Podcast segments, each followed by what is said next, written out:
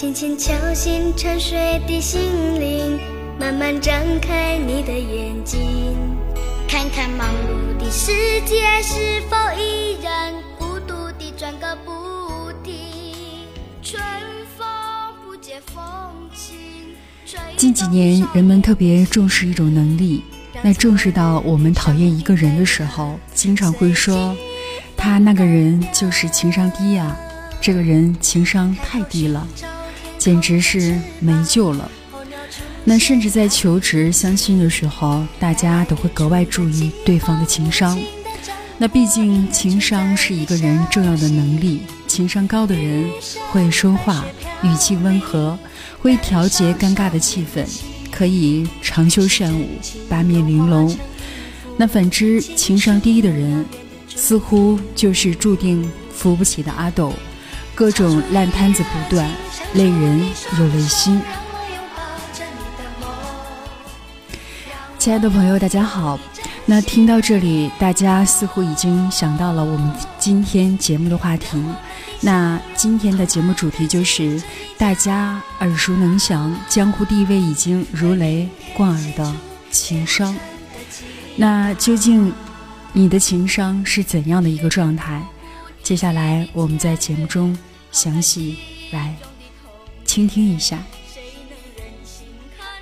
昨日的忧愁带走我们的笑容，青春不解红尘，胭脂沾染了灰，让久违不见的泪水滋润了你的面容。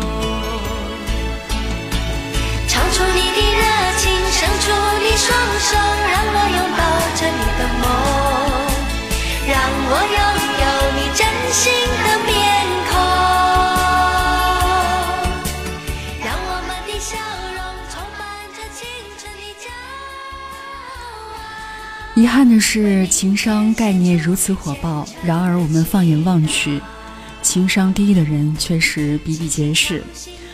网上充斥着各种教人提升情商的畅销书，很多人看了之后，情商依然是很低。情商呢，是由自我意识、管理情绪和自我激励、认知他人的情绪和处理人际关系的结构组成的。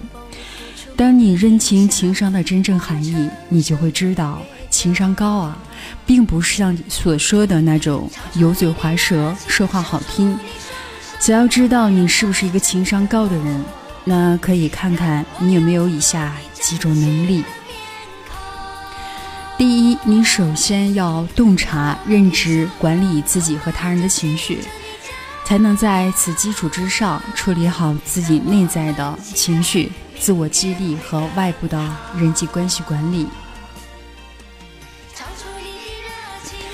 那我们是否太关注情商这个技能的提升和培养，而从来没有去想过，导致一个人情商低的原因究竟是什么？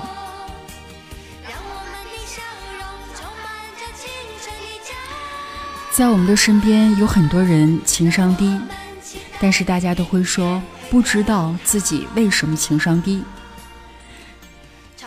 那在心理学的角度告诉我们，情商受遗传的影响很小，更多的是更多的是后天环境的影响。那大多数情商低的人都会走入这样的一个误区，他们常常意识到自己的情商低，给自己打上一个情商低的标签，然后在提升情商的道路上挣扎不已。甚至步入一条恶性循环的泥泞之路。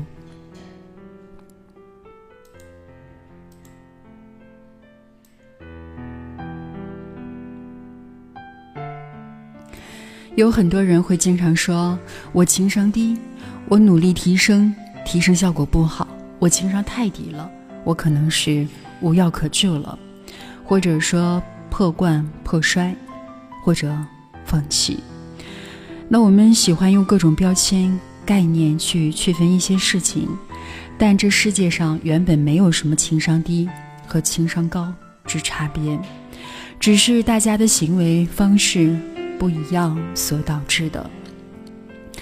那认为自己情商低的人，与其纠结在技能上去提升自己的情商，或者用情商低来攻击自己，不如来做这些事情，理解塑造一个情商背后的深层原因，而发生大的变化。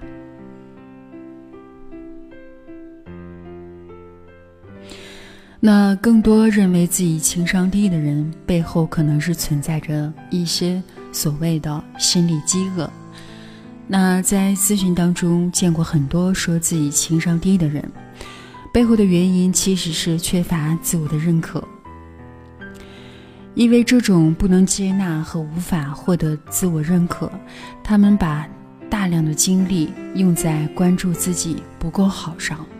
从而很难拿出多余的精力来审视外界，分析事件背后的需求。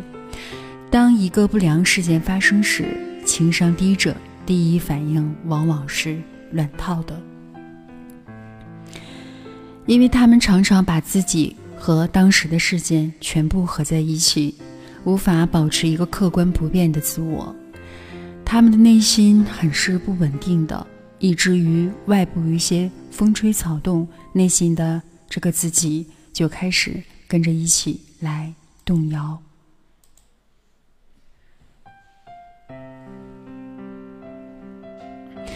在一个全身心被外界牵动的情况下，你怎么可能有余力去分析事件背后的本质及需求，从而采取恰当的反应措施？他连自己的反应都管理不了，还能管理情绪吗？一个人如何拥有较差的自我认可？他会像一个常年饥饿的人，目光会永远停留在如何吃饱的问题上，而完全没有精力去关注别人的需求和环境的需要，更别提做出恰当的反应，也别提什么优雅端庄。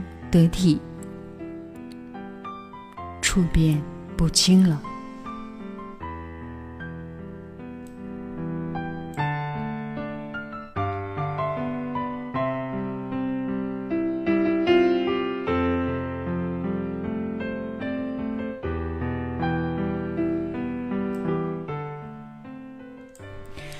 在心理学层面上，那些认为自己情商低的人。首先是要处理，其实是自己的心理饥饿，也就是对自己自尊的认可。那只要解决心理饥饿的问题，他们才会有余力去掌握一些情商的技能。这个时候掌握起来就会容易很多。如果饥饿都没有解决，却强迫自己去表达风度、掌握分寸，迟早会。撑不住的。那心理饥饿有两个原因，按精神分析的说法，一个是缺乏自我认可和接纳，很可能是来源于不良的亲子关系，即父母对自己缺乏认可和接纳；另一个原因就是在本人成长的经历当中，遭遇过很多不被接纳或认可的刺激事件。这种不良的教育模式和环境模式，才可以导致一个人情商低的根本原因，或者说是罪魁祸首。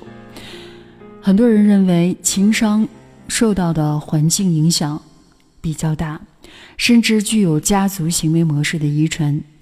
那如果你在成长的过程当中，这个孩子从来没有得到父母的理解和尊重，孩子就学不会如何去。理解别人，那如果你在成长的过程当中又得到外界太多的否定和指责，那这个孩子对于自我的存在就始终处在质疑的紧张当中。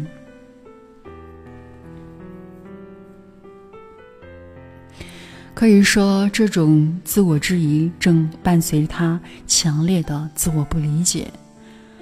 因为这些阻止他去全面认识自己，让他始终处于一种试图消除自我否定的状态当中，从而无法形成对自己的客观认知。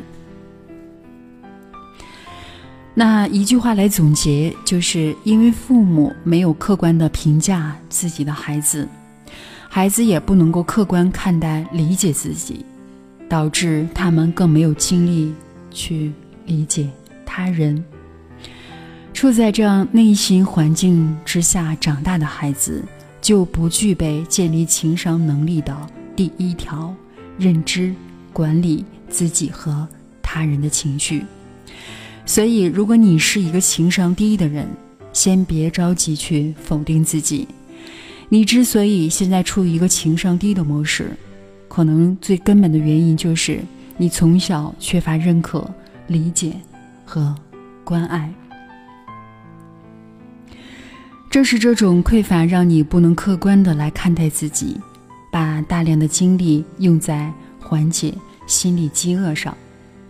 所以你不如擅长调控自己的情绪，处理人际关系。你总是出丑，做事缺乏分寸，这是因为你心理需求层次连基本的满足都没有达到，高级的需求自然就掌握不了。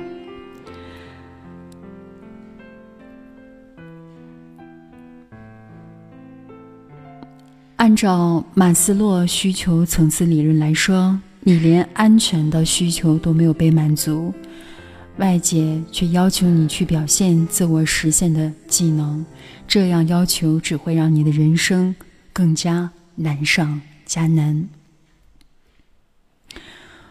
我觉得，如果你想提升你的情商，那希望你不要盲目的去。练习技能，那你不妨先去观察自己是否心里存在着饥饿的状况。如果有的话，你先去了解这部分心理饥饿的情况，那处理幼年存在的一些心理创伤或心理固执。那了解自己是否已经使用了不够好的防御模式。如果这些东西你都修通了。相信，你一定对情商的提升就是水到渠成，从而达到治标又治本的效果。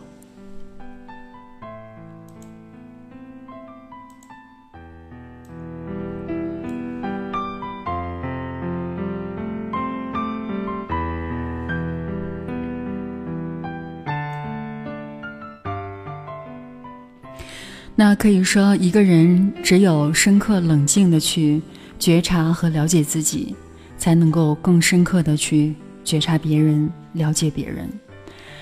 对自己和人的了解、认识越深刻，你所理解到的情商能力就会越提高。